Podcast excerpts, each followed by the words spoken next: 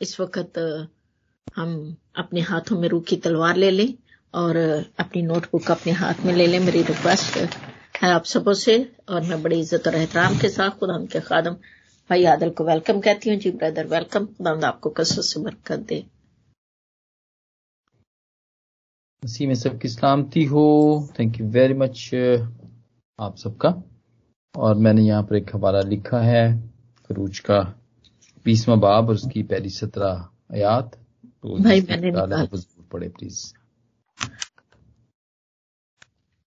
मैं पढ़ू? जी प्लीज़ जी। आई मेरे अजीजों मेरे साथ मिलकर कलाम मुकदस में से हम पुराने यादनामा में देखें।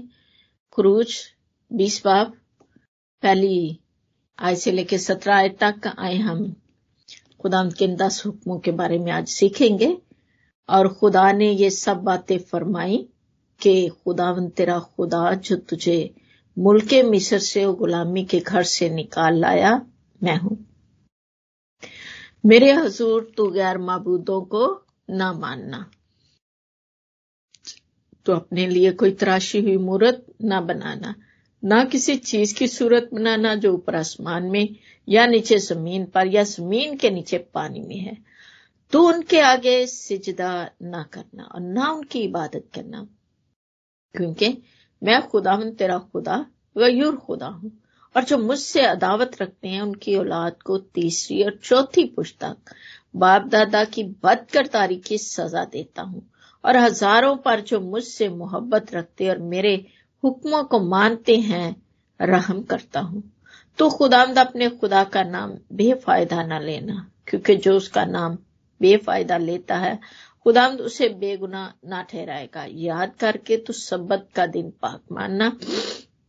छह दिन तक तू मेहनत करके अपना सारा काम काज करना।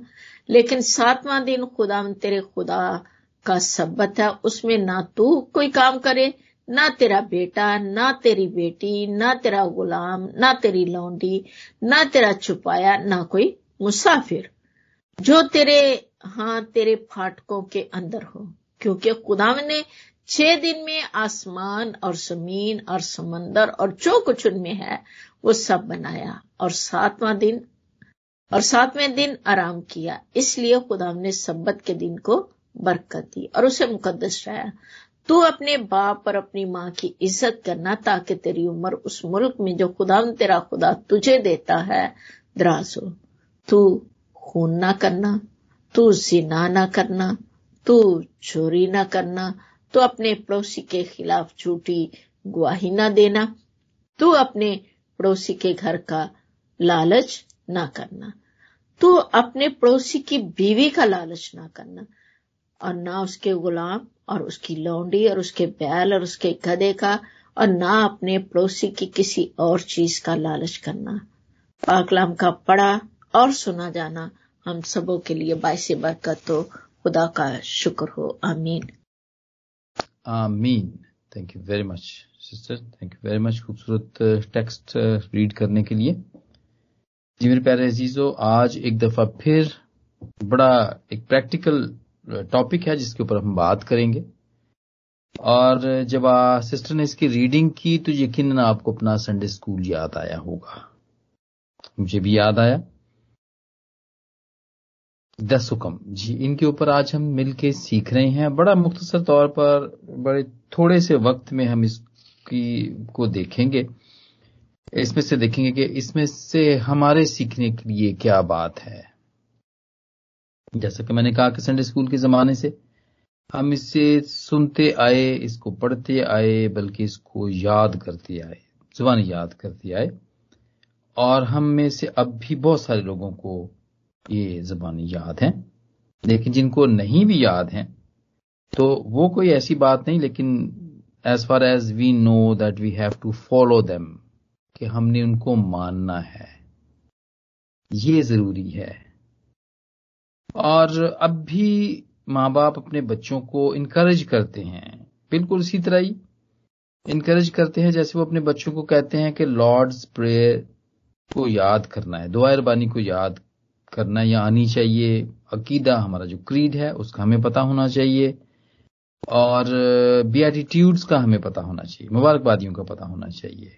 और कपल ऑफ़ साम्स हैं जो कि हमें बड़ी तकवीत देते हैं। जैसे कि साम 23 है साम 91 है, और इस तरह के और ये हमें पता होने चाहिए। साम 90 है जैसे, वैसे ही टेन कमांडमेंट्स के बारे में भी है। कि ये हमारे बच्चों को आने ही चाहिए। ये हमारी और वो इस बात पे बड़े फख्र करता है बड़े फख्र करते हैं। सारे माँ बाप बड़े फख्र करते हैं और कभी भी कोई ऐसा फोरम होता है जब फैमिलीज़ गेट टुगेदर होती हैं या कोई भी कोई, कोई प्रोग्राम होता है कोई मसीही प्रोग्राम होता है और नहीं भी प्रोग्राम मसीही होता है जैसे कि बर्थडे पार्टीज़ हैं तो बड़े फखर से कहते हैं कि देखें हमारे बच्चे को ये आती हैं। देखें अभी वो आपके सामने हम उनको कहेंगे, दस हुक्म बताएँ तो वो सुनाएँगे आपको। अगर हमको दुआरबानी कहें, अकीदा कहें मुबारकबादियाँ कहें तो वो सुनाएँगे आपको। और ऐसा ही होता है। और ऐसा करने से माँ बाप इस बात पे बड़ा फख्र करते हैं। अपने बच्चों पे बड़ा फख्र करते हैं कि उन्हें ये बेसिक जो बातें हैं, जो हमारी दीनी तालीम की बेसिक बातें हैं वो आती हैं। और ये फख्र हमें अपने आप पर भी करना चाहिए। जब हमें भी इनके बारे में पता हो, जब हमें भी ये आती हो। और बहुत सारे लोगों का ये ख्याल है कि ये दस हुक्म तो ये तो बच्चों के सीखने वाली बातें हैं। हाँ जब हम थे, बड़े संडे स्कूल में हमारे पेरेंट्स हमें भेजा करते थे तो तब हमने कहीं पढ़े होंगे, अब तो हमें याद भी नहीं है। और ये ये हमारा नहीं है काम, ये बच्चों का काम है कि वो इसे पढ़ें, वो ही इसको सीखें कि मेरे अजीजो दीज आर द फाउंडेशंस ये फाउंडेशन जितने भी सारे मैंने टॉपिक्स बताए कि जो बच्चे पढ़ते रहे, याद करते रहे, ये हम सब की फाउंडेशन है। और आज अगर हम यहाँ पर बैठे हैं खुदावंत के हजूर में उसके कलाम को सुनते हैं, दुआएँ करते हैं वर्शिप करते हैं तो ये वही फाउंडेशन है हमारी जिंदगियों के अंदर, जिसने आज हमें खुदावंद के चरणों में आने का फजल बख्श दिया है। क्योंकि इस फाउंडेशन के बगैर हम कुछ भी नहीं कर सकते। तो ये सिर्फ़ बच्चों का ही काम नहीं है कि वो ही इसको पढ़ें और सीखें। ये हम सबका भी फ़र्ज़ है, काम है। कि हम इसको याद रखें। जी मेरे प्यारे अजीजों, आज हम सीख रहे हैं दस हुक्मों के बारे में सीख रहे हैं और ये सिर्फ़ दस हुक्म ही नहीं है, बल्कि ये दस हुक्म तो समरी हैं। उन हुक्मों के जो कि पूरे पुराने अहदनामे के अंदर पाए जाते थे, और वो थे 613 613 लॉ लॉज थे और हैं जो कि पुराने अहदनामे के अंदर पाए जाते थे। लेकिन ये उनकी समरी है। जो दस हुक्म है, ये उनकी समरी है। और इनको मूसवी शरीयत भी कहा जाता है। मूसवी शरीयत भी इनको कहा जाता है। और ये दस हुक्म तो बहुत बाद में आए हैं। पहले तो एक ही हुक्म था। शुरू से सिर्फ़ एक ही हुक्म था। और वो क्या था? पैदाइश की तीसरे बाप की तीसरी आयत में पर जो दरख्त बाग के बीच में है, उसके फल की बाबत खुदा ने कहा कि तुम ना तो इसे खाना, ना ही इसे छूना, वरना मर जाओगे। एक ही हुक्म हुआ करता था पहले तो। लेकिन जब वो हुक्म टूट गया तो फिर उसके बाद बाकी की जो जितनी भी बुराइयाँ आई और जितनी भी बातें आई, उनको कंट्रोल करना बड़ा ज़रूरी हो गया। खुदा को वो उन्हें, उनको कंट्रोल करना बड़ा ज़रूरी हो गया। और फिर इसके बाद 613 लॉज आए और उनकी समरी जो थी वो दस हुक्मों की शक्ल में हमारे सामने आती है। पहला हुक्म तो यही था कि सिर्फ़ ओबीडियंट रहना है। फरमाबरदारी में रहना है बस, और उसके लिए एक ही हुक्म था।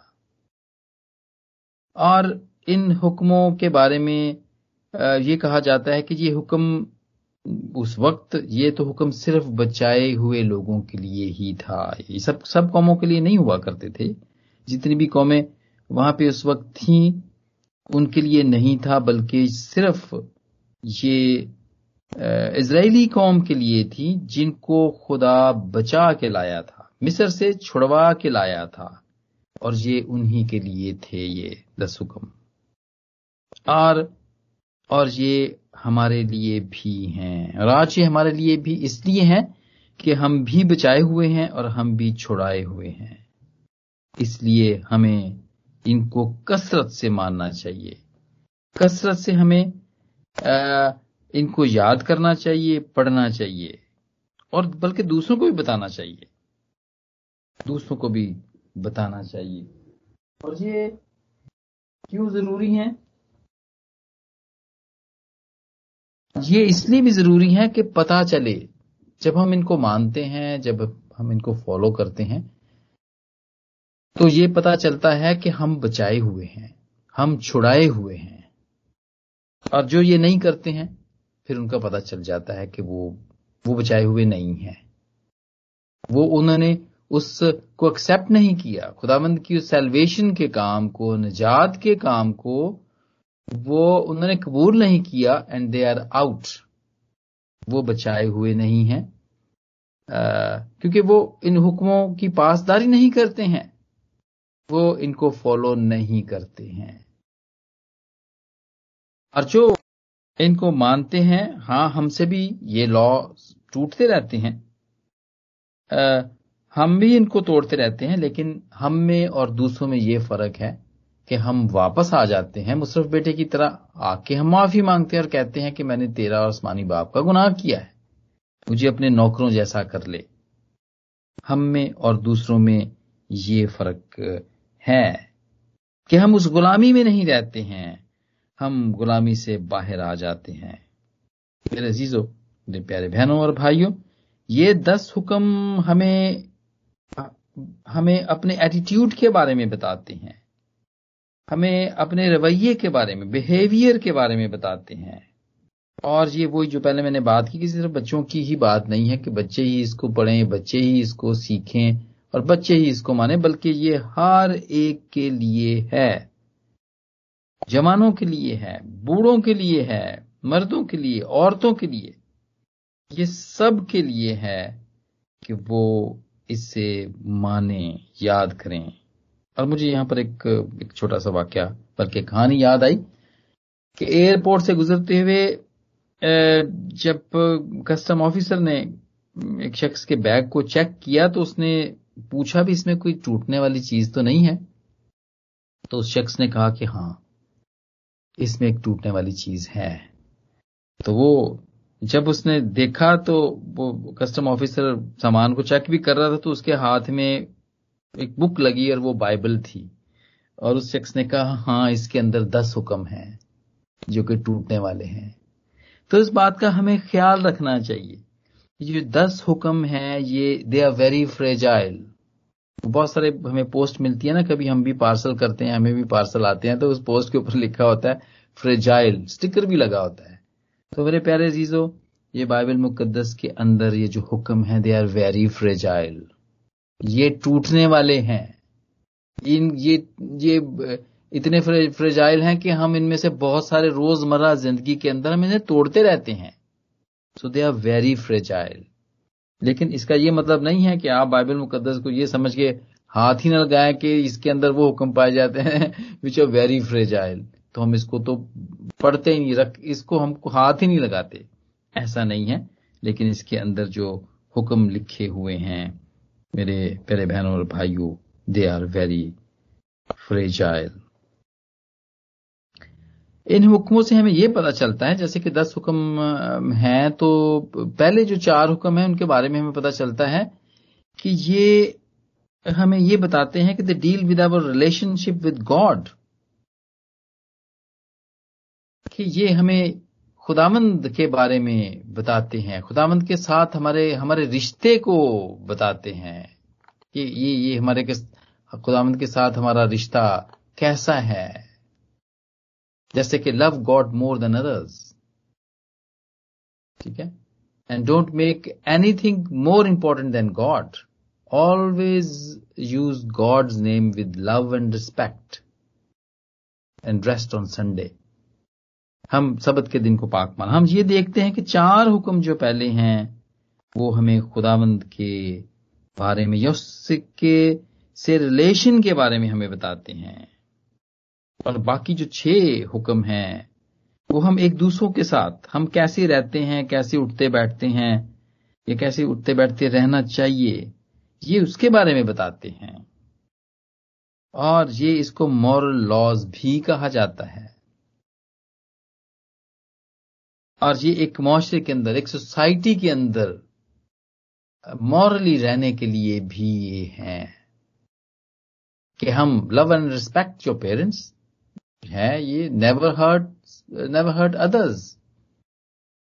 Be faithful to your husband और वाइफ, डोंट स्टील। ये सारे हुक्म जो हैं always tell the truth be happy with what you have लालच ना करो। और ये पूरी दुनिया के अंदर इन सारे लॉज को में भी एक और दो कम हो, दूसरी कौमों के अंदर, जो कि मसीही कौमें नहीं हैं, या जो नहीं हैं, जो मूसवी शरीयत को फॉलो नहीं करती हैं उनको छोड़ के बाकी सारी कौमें इनको, इनके सारे हुक्म, हुक्मों को वो उनकी, उनके उनके ये उनकी गवर्नमेंट्स के अंदर ये लॉ हैं उनके। तो उनके ऊपर चलती हैं ये। और जैसा कि है लिखा कि नेवर हर्ट अदर्स या डोंट स्टील ये और हम देखते हैं कि लव एंड रिस्पेक्ट जो पेरेंट्स ये सारे ही जितने भी कौमें हैं, जितने भी मजाहब हैं, ये इसको फॉलो करते हैं इस बात को। तो खून ना कर। जैसा कि है छठा हुक्म है। जुर्म है ये पूरी दुनिया के अंदर। इसको जुर्म माना जाता है। तो बाइबल के ये दस हुक्म जो हैं, ये मुआरे को एक अच्छी सोसाइटी को बनाने की बेस है ये। फाउंडेशन है ये। चोरी ना कर। देखें भी, सऊदिया में तो जो चोरी जो करता है, उसके हाथ सुना काट दिए जाते थे। मुझे नहीं पता अभी ये करते हैं कि नहीं। लेकिन यह जो खून करता, जो वहाँ पे खून करता था, उसकी तो खून के बदले खून था। और जो माँ बाप की इज़्ज़त नहीं करता है, वो हर माशरे के अंदर, हर सोसाइटी के अंदर और मज़हब के अंदर, वो उस शख्स को अच्छा नहीं समझा जाता, जो अपने माँ बाप की इज़्ज़त नहीं करता है।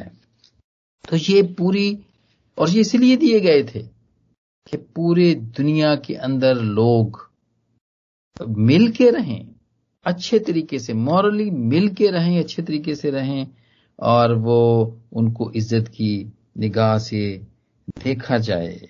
ये गाइडलाइंस हैं मेरे चीज़ों ये ज़िंदगी को गुजारने की गाइडलाइंस हैं। ये हुक्म हम ये भी बताते हैं, ये गाइडलाइंस हैं।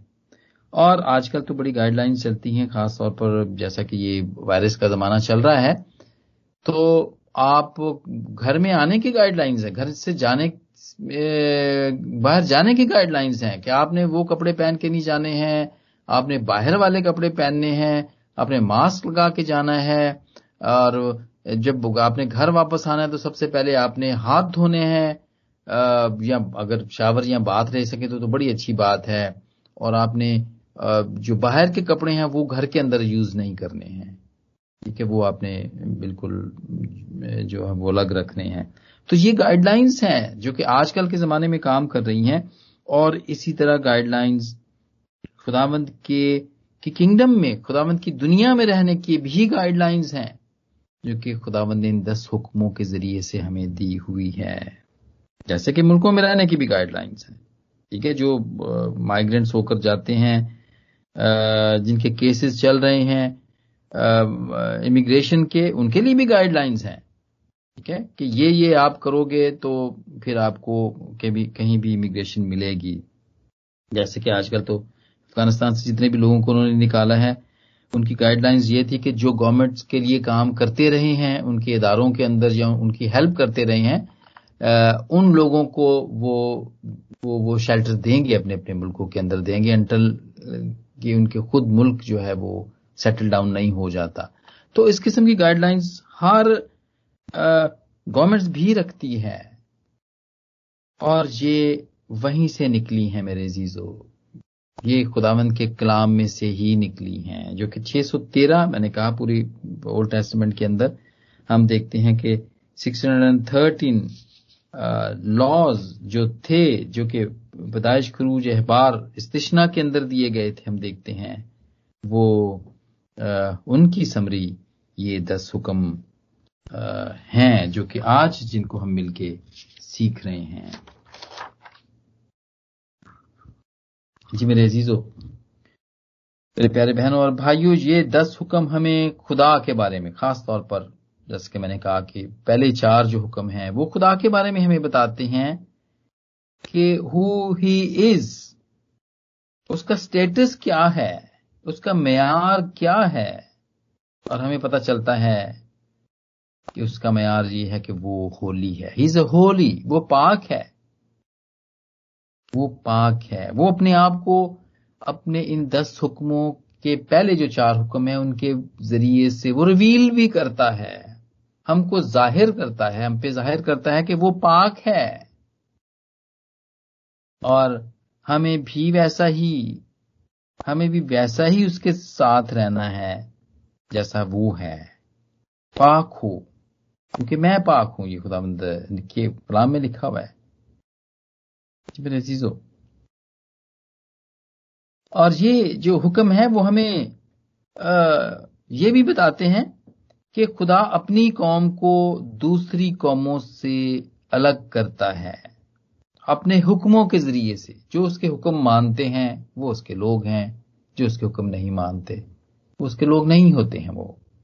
और इसकी मिसाल मैं एक दूँगा। खरूज के उन्नीसवें बाप की पांचवी आयत में है कि, सो अगर तुम मेरी बात मानो और मेरे अहद पर चलो तो सब कौमों में तुम ही मेरी खास मलकियत ठहरोगे, क्योंकि सारी ज़मीन मेरी है। जी है खुदामंद इस तरह से अलग करता है। और इनके वसीले से हम अपनी ज़िंदगी के बारे में भी जानते हैं। अपना मुआवजना भी कर सकते हैं, अपने आप को जाँच सकते हैं। ये जो दस हुक्म है इनके बारे में, इन, इनके वसीले से हम अपनी ज़िंदगी के बारे में जान सकते हैं because they they are the standards कि हम कितने ठीक हैं या दुरुस्त हैं खुदामंद की नज़र में, और कितने नहीं हैं। और रोमन थ्री चौड़ी की की आयत की दूसरे हिस्से में यही बात लिखी हुई है, इसलिए कि इसी शरीयत के वसीले से गुनाह की पहचान होती है। So we could know about sin कि गुनाह क्या है? राइट और रॉन्ग का पता चलता है हमें इसी के वसीले से। और इन दस हुक्मों के बारे के वसीले से हमें पता चलता है कि हमने खुदावंद की इबादत किस तरह करनी है? जैसे कि ये लिखा हुआ है कि love God more than all others. कि खुदावंद की हमने कैसे इसको करना है? मेरे हजूर, तू गैर महबूदों को ना मानना। तो अपने लिए कोई तराशी हुई मूर्त ना बनाना, ना किसी चीज़ की सूरत बनाना जो ऊपर आसमान में या नीचे ज़मीन पर या ज़मीन के नीचे पानी में है। ये हमें, ये स्टैंडर्ड है खुदामंद की इबादत करने का। और मेरे अज़ीज़, ये हुक्म हमें ये भी बताते हैं, ये हमें हमें इंस्ट्रक्शंस देते हैं कि हम अपनी हम अपनी फ़िज़िकल और अपनी स्पिरिचुअल कंडीशन को ठीक रखें। इन हुक्मों के ज़रिए से, इन हुक्मों को को फॉलो करते हुए, इनको मानते हुए, इनको मानते हुए हम अपनी जिस्मानी हालत को भी और हम अपनी रूहानी हालत को भी ठीक रख सकते हैं। कैसे? क्योंकि ये जब, जैसा कि मैंने पहले भी कहा कि खुदावंद इन हुक्मों के ज़रिए से अपनी कौम को अलग करता है, दूसरी कौमों से अलग करता है। किस तरह? रहने सहने से हम अलग हो जाते हैं। रहने सहने से सेम वही बात जो अपने लिए कोई तू मूर्त ना बनाना जब हम देखते हैं कि दूसरी कौमें तो अपने लिए मूर्त बनाती हैं। हम नहीं बनाते हैं। हम, हमारे हमारे सामने कोई मूर्त नहीं होती है। हम जिसको जाके सजदा करते हैं, जिसे मांगते हैं जाके। क्योंकि हमारे सामने हमारा खुदावंद है, होता है। तो हम उनसे अलग हो जाते हैं। दूसरी कौमों से हम इस तरह अलग हो जाते हैं। पहले हुक्म के ज़रिए से ही अलग हो जाते हैं। खाने पीने के वसीले से हम अलग हो जाते हैं। खाना पीना खुदाबंद ने अहबार के ग्यारहवें बाब के अंदर बहुत सारी चीज़ों के बारे में कहा है, बताया है, हुक्म है, वो जो 613 हुक्म मैंने कई बताए थे ना आपको, उनमें से खुदाबंद ने कहा हुआ है कि कौन सी चीज़ें हम खा सकते हैं और कौन सी चीज़ें हम नहीं खा सकते हैं। ये हुक्म है। उनको भी हम मानते हैं, ये दस हुक्मों को तो हम मानते ही मानते हैं, लेकिन उन हुक्मों को भी हम मानते हैं। और उसके अंदर लिखे हुए कौन से हमने जानवर खा सकते हैं, कौन से हम परिंदे खा सकते हैं। ठीक है, उसके अंदर बहुत सारी लिखी हुई हैं चीज़ें। सो उनके वसीले से भी हम दूसरी कौमों से अलग हो जाते हैं। अब दूसरी कौमें बहुत सारी ऐसी चीज़ें भी खाते हैं जो हम नहीं खाते हैं। खासतौर पर जो फार ईस्ट के अंदर लोग रहते हैं, जो खासतौर पर लोग अभी थाई मलेशिया में रहने वाले लोग हैं, उनको पता होगा कि वहाँ के लोग भी ऐसे परिंदे खाते हैं जो कि हम लोग नहीं खाते हैं। ठीक है? हम में से वेरी कॉमनली जो परिंदा हम खाते हैं, वो चिकन है जो हम खाते हैं। लेकिन वो लोग ऐसे भी खाते हैं परिंदे जो कि मना है, जो कि खुदामद के कलाम में लिखा हुआ है कि तुम उनको ना खाना। और जिनकी वजह से हम पूरी, बल्कि पूरी दुनिया भी बहुत दफ़ा प्रॉब्लम में पड़ी है। मैं उसकी डिटेल में भी नहीं जाना चाहता। तो इन हुक्मों के ज़रिए से खुदावंद हमें दूसरी कौमों से अलग करता है। पीने पिलाने के ज़रिए से। पीने की बातें भी हैं। क्या पीना है आपने और क्या नहीं पीना आपने? So it's ethically and morally spiritually खुदावंद हमें दूसरों से अलग करता है। क्योंकि वो आ, आ, वो हमारा ख्याल करता है उसको हमारी फ़िक्र है। और इवन के हम रोज़मर्रा की ज़िंदगी के अंदर। हमारे टीवी प्रोग्राम्स जब हम देखते हैं तो आ, हमारी इंटरटेनमेंट्स हम जो जो करते हैं वो दूसरी कौमों जैसी नहीं होती है। हम अगर करेंगे हम जैसे कि हमने अगर हमने देखना है अगर हमने टीवी भी देखना है तो हमारी ज़्यादा ही कोशिश यही होगी कि यार कोई ऐसे कोई गॉड चैनल लगाओ यार कोई पाकिस्तान में जो रहने वाले हैं वो आइजिक चैनल देखते हैं या इस तरह के बहुत सारे और चैनल गॉस्पल चैनल हैं वो देखते हैं। और यह हमारी ये इंटरटेनमेंट है। हम स्काइप की मीटिंग में आके यहाँ पर बैठते हैं हम गाते जबूर, गीत जबूर गाते हैं, सुनते हैं, कलाम पे गौर करते हैं, शेयर करते हैं और ऐसा ही कोई सवाल के ऊपर बहस होती है हमारी, वो हम करते हैं। और इसी तरह हमारी शादियाँ, ब्याह और हमारी पार्टीज़ भी ऐसी ही होती हैं, जिनसे हमें पता चलता है कि हम दूसरी कौमों से अलग हैं। और ये टेन कमांडमेंट्स हैं जिनके ज़रिए से, जो हमारे लिए एक गाइड हैं और उनके वसीले से हम अपने आप को दूसरों से अलग रखते हैं। जी मेरे प्यारे जीजो they are very important for us ये इनकी इतनी अहमियत है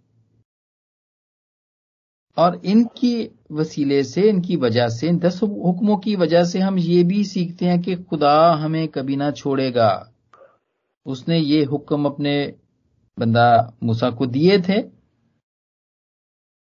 और बनी इसराइल जब तक थे तो वो तो उसको बहुत ग्रेट लीडर जो कि अब भी मानते हैं और अब भी उसको, वो यही, बनी इसराइल यही कहते हैं कि हम, हमारा वो ही उस्ताद है, हम उसके शागिर्द हैं। लेकिन मर्द खुदा मूसा तो खुदा के पास चला गया, खुदाबंद ने तो उसको अपने पास बुला लिया। जिसको वो कहते हैं कि ये मूसवी शरीयत या मूसवी हुक्म है जो बनी इसराइल अब भी फॉलो करते हैं। लेकिन मेरे अजीजों ये जो दस हुक्म अहकाम है, ये अब भी हमारे पास हैं। मर्द खुदा मूसा नहीं है हमारे पास, लेकिन खुदामंद ने उसके ज़रिए से जो हुक्म दिए हैं, वो हमारे साथ हैं, और जिससे हमें ये पता चलता है कि खुदा भी हमारे साथ है इन हुक्मों के ज़रिए से। जब जब हम इनको मानते हैं, जब इनको हम फॉलो करते हैं तो हमें पता चलता है कि खुदामंद हमारे साथ है। क्योंकि हमें डर होता है कि खुदामंद देख रहा है, ये हुक्म उसके हैं। अगर हम इनको नहीं मानेंगे तो फिर ये सिन हो जाएगा। जी मेरे अजीजो, इन हुक्मों के वसीले से ही हम ये जानते हैं कि जो भी हम बोएँगे, वो ही हम काटेंगे। जैसा करेंगे, वैसा भरेंगे। ये बिल्कुल, ये तो आम दुनिया में भी है, कोई अगर कोई चोरी करेगा तो उसको चोरी की सजा मिलेगी। कोई खून करेगा तो उसको खून की सजा मिलेगी। और इस तरह और बहुत सारी बातें। लेकिन खुदावंत का पाकलाम भी हमें ये कहता है कि जो हम बोएँगे, वो ही काटेंगे। और ये डिट्रोनमी 11 की 26 में लिखा है कि देखो, मैं आज के दिन तुम्हारे आगे बरकत और लानत दोनों रखे देता हूँ। बरकत उस हाल में, जब तुम खुदामद अपने खुदा के हुक्मों को जो आज मैं तुमको देता हूँ मानो, और लानत उस वक्त जब तुम खुदामद अपने खुदा की फमबरदारी ना करो, और उस राह को जिसकी बाबत मैं आज तुमको हुक्म देता हूँ छोड़कर और महबूदों की पैरवी करो, जिनसे तुम अब तक वाकिफ नहीं। ये हैं, ये खुदामंद ये तो पुराने अहदनामे की बात थी। लेकिन अभी नए अहद के अंदर, ग्रेशियन सिक्स, सेवन के अंदर कि फरेब ना खाओ, खुदा ठट्ठों में नहीं उड़ाया जाता, क्योंकि आदमी जो कुछ बोता है, वो ही काटेगा। जो कोई अपने जिस्म के लिए बोता है, वो जिस्म से हलाकत की फ़सल काटेगा। और जो रूह के लिए बोता है, वो रूह से हमेशा की ज़िंदगी की फ़सल काटेगा। हम नेक काम करने में हिम्मत ना हारें, क्योंकि अगर बेदिल ना होंगे तो एन वक्त पर काटेंगे। बस जहाँ तक मौका मिले, सबके साथ नेकी करें, खासकर अहले ईमान के साथ। अहले ईमान के साथ नेकी करें। फ़र्क पड़ता है, यही आयत है वो, जो कि जो कि हमारी हमारी रूह में काम करती है। कहीं हम कहीं भी हो इंडिया में हो, पाकिस्तान के अंदर हो, कहीं भी हो, जब भी हमें पता चलता है कि ये मसीही बहन और भाई है, जिसे हम जो कोई अगर हम उसे नहीं नहीं भी जानते हो या वो हमारी किसी रिलेशनशिप में भी ना हो, रिश्तेदारी में भी ना हो, फिर भी हम उसे बहन और भाई कहते हैं और मानते हैं और उसकी हर मुमकिन को मदद करने की कोशिश करते हैं। यही है वो हुक्म जिसके ऊपर अमल करते हुए। हम रूह से ये करते हैं कि हम अहले ईमान के साथ नेकी करते हैं। जी मेरे जीजो इन हुक्मों के वसीले से हम जानते हैं। इनके सबब से हम ये जानते हैं कि किस तरह खुदा के की, की सेल्वेशन का जो प्लान था वो किस तरह ग्रेजुअली एंड प्रोग्रेसिवली वो किस तरह बढ़ता है? आहिस्ता आहिस्ता वो किस तरह बढ़ा और वो किस तरह यस्सु तक आ गया? ये खुदा उनका प्लान था। अपनी कौमों के बारे में, जैसा कि इमाल के चौदहवें बाब की सोलहवीं आयत में लिखा है कि उसने अगले जमाने में सब कौमों को अपनी अपनी राह पर चलने दिया। लेकिन हमें नहीं। जिनका, जिनके बारे में मंसूबा था कि वो बचाएगा, छुड़ाएगा, बचाएगा उनके बारे में नहीं, बल्कि दूसरी कौमों के बारे में। ये स्वप्न ये जो दस हुक्म दिए गए या छह सौ तेरह जो काम दिए गए, वो खुदाबंद ने अपनी कौम को दिए ताकि वो बच जाएँ। लेकिन दूसरी कौमों को नहीं। जैसे कि अभी मैंने आपके सामने पढ़ा कि उसने अगले जमाने में सब कौमों को अपनी अपनी राह पर चलने दिया। लेकिन अब नहीं, इस जमाने के अंदर नहीं। इन हुक्मों के वसीले से हमें we can understand and we can know sin के गुनाह क्या है? हमें उसका पता चला। हमें उसके बारे में पता चला। हमें निजात के बारे में पता चला कि सेल्वेशन क्या है, कहाँ से आई। अगर ये हुक्म ना होते तो हमें पता ही ना चलता क्या क्या चीज़ हमने करनी है, क्या नहीं करनी है। तो ये हमें पहचान करवाती हैं। जैसे कि रोमन सेवन की सेवन में लिखा हुआ है कि बस हम क्या कहें? क्या शरीयत गुनाह है? या यानी कि ये जो लॉ जितने भी थे, या क्या क्या ये सिन थे? रसूल कहता है, हरगिज नहीं, बल्कि बगैर शरीयत के मैं गुनाह को ना पहचानता। मसला अगर शरीयत ये ना कहती कि लालच ना कर तो मैं लालच को ना जानता। और ग्लेशियन के थी 24 में लिखा है बस शरीयत मसीह तक पहुँचने को हमारा उस्ताद बनी। सो ये खुदावंद यस्सु तक पहुँचने को हमारा उस्ताद बनी। ताकि हम ईमान के सबब से रास्तबाज ठहरें। मगर जब ईमान आ चुका तो हम उस्ताद के मताहत ना रहे, क्योंकि तुम सब उस ईमान के वसीले से जो मसीह यसू में है, खुदा के फर्जंद हो। अब हुआ क्या? जब इन लॉ को तोड़ा जाता था तो हमें सजा मिलती थी। खुदावंत, इस ज़मीन के ऊपर तो मिलती मिलती थी, जिसमानी तौर पर, या जमीनी तौर पर, लेकिन खुदा के हजूर भी हमें सजा मिलती थी। अब क्या है? अब ये है कि जितने इस हुक्मों को जितने भी लोग तोड़ते रहे, और ये जैसे कि मैंने कहा, अभी अब भी हम इसको तोड़ते रहते हैं। अब भी ये हमसे होते रहते हैं, इनकी नाफरमानी हम करते रहते हैं, खुदावंत की, इन हुक्मों को हम तोड़ते रहते हैं। लेकिन क्या है, उन सब गुनाहों की, उन सब जितने भी सजाएँ थी, वो खुदाम यसू ने अपने ऊपर ले ली। अपने ऊपर ले ली और फिर असूर ये ठहरा कि जिसने हमारा फिदिया दिया जो जिसने हमारे सारे कसूर अपने ऊपर ले ले लिए और वो खुद कुर्बान हो गया। उसने सब की सजाएँ खुद बर्दाश्त कर ली। अब अब असूल ये हुआ कि जब हम उसकी सेल्वेशन उसकी निजात के काम के ऊपर जब हम ईमान लाएँगे तो फिर हम बचेंगे। फिर हम छुड़ाए हुए ए, माने जाएँगे। सो इसलिए पालू ससुर यही कहता है कि जितने भी लॉ थे 613 लॉ जितने भी थे, जिसके अंदर कुर्बानियों का ज़िक्र भी किया जाता था, जो कि अब अब हम नहीं करते हैं, वो खुदावंद यस्सु तक पहुँचने में उसने हमारी मदद की और हमें यहाँ तक लेकर आए वो और जब खुदावंद यस्सु आ गए तो फिर हम अब उस पे ईमान के वसीले से हम बचते हैं। हमारी सेल्वेशन उसके ईमान के वसीले से होती है। बनी इसराइल। अब भी इन दस हुक्मों को मानता है।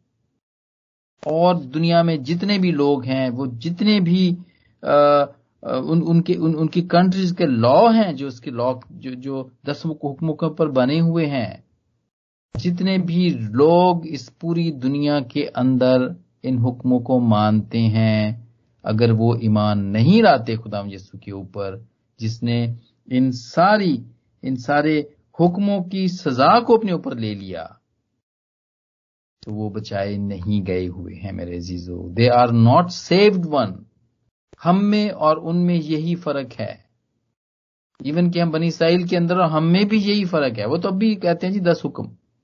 दस हुक्मों की बात करते हैं जी। अब हदिया भी दो आप जीरा और पुदीना जो खुदा ने कहा था ना कि आप उसके ऊपर तो देते हो। आ, लेकिन जो खुद दूसरों को जो आप हुक्म देते हो, वो खुद नहीं करते हो आप। फकीर फरीसियों को उन्होंने कहा था। और बेहतर यह था कि आप उनको भी बताते और खुद भी उनके ऊपर अमल करते। तो जब तक वो इस निजात दहिंदे के ऊपर ईमान नहीं लाएँगे, वो बचाए नहीं जाएँगे। दस हुक्म खत्म नहीं हुए, मेरे जीजो ये अब भी हैं। ये अब भी हैं और क्यों हैं? हम याद रखें कि खुदामंद हमारे साथ है और हम ये याद रखें कि इन्हीं हुक्मों के वसीले से हम खुदाम तक पहुँचते हैं। ये हमें गुनाह के बारे में बताते हैं कि ये नहीं हमने करना और मेरे जीजो हम जब भी खुदामंद से अलग हो जाते हैं तो यही वो हुक्म है जो हमें फिर दोबारा यीशु तक ले आते हैं। जब हम फिर दोबारा से आते हैं इस बात को मानते हैं कि हाँ खुदामंद, हमने ये सारे हुक्मों को तोड़ा है, लेकिन तेरे पाक पवित्र खून ने हम सबको, उन सबसे उनकी सजा से रहाई दवाई दिलवाई है। जो पनिशमेंट मिलनी थी, इन हुक्मों के वसीले से, उनसे तूने हमें रिहाई दिलाई है। हम तुझ पे ईमान रखते हैं, तेरी सेल्वेशन पे, सलीब के ऊपर जो तूने काम किया, हम उसके ऊपर ईमान रखते हैं। हमें बचा, हमें माफ़ कर, हमें बचा, और उसके वसीले से हम डिलीवर्ड हो जाते हैं। हम हम, हमारी डिलीवरेंस हो जाती है। हम सेव्ड हो जाते हैं रूहानी तौर पर और जिस्मानी तौर पर भी। तो मेरे जीजो अगर आइंदा भी कभी ऐसा हो, हम में से कोई भी अगर खुदावन से दूर चला जाए तो इन्हीं दस हुक्मों के वसीले से, इन्हीं पे, इन्हीं को फॉलो करते हुए, इन्हीं के ऊपर अमल करते हुए हम खुदाम यीशु तक आए और उसको एक्सेप्ट करें, माने उसको, उसकी निजात के काम को माने और निजात पाए। और खुदामद आज इन मुख्तसर तौर पर जो हम दस हुक्मों के बारे में हमने सीखा, इसके वसीले से हमें इनके ऊपर चलने का भरपूर फजल बख्श दे और इसी के वसीले से हम सबको बरकत दे। आमीन आमीन। आमीन आमीन। थैंक यू भाई आदल खूबसूरत ब्लेसफुल शेख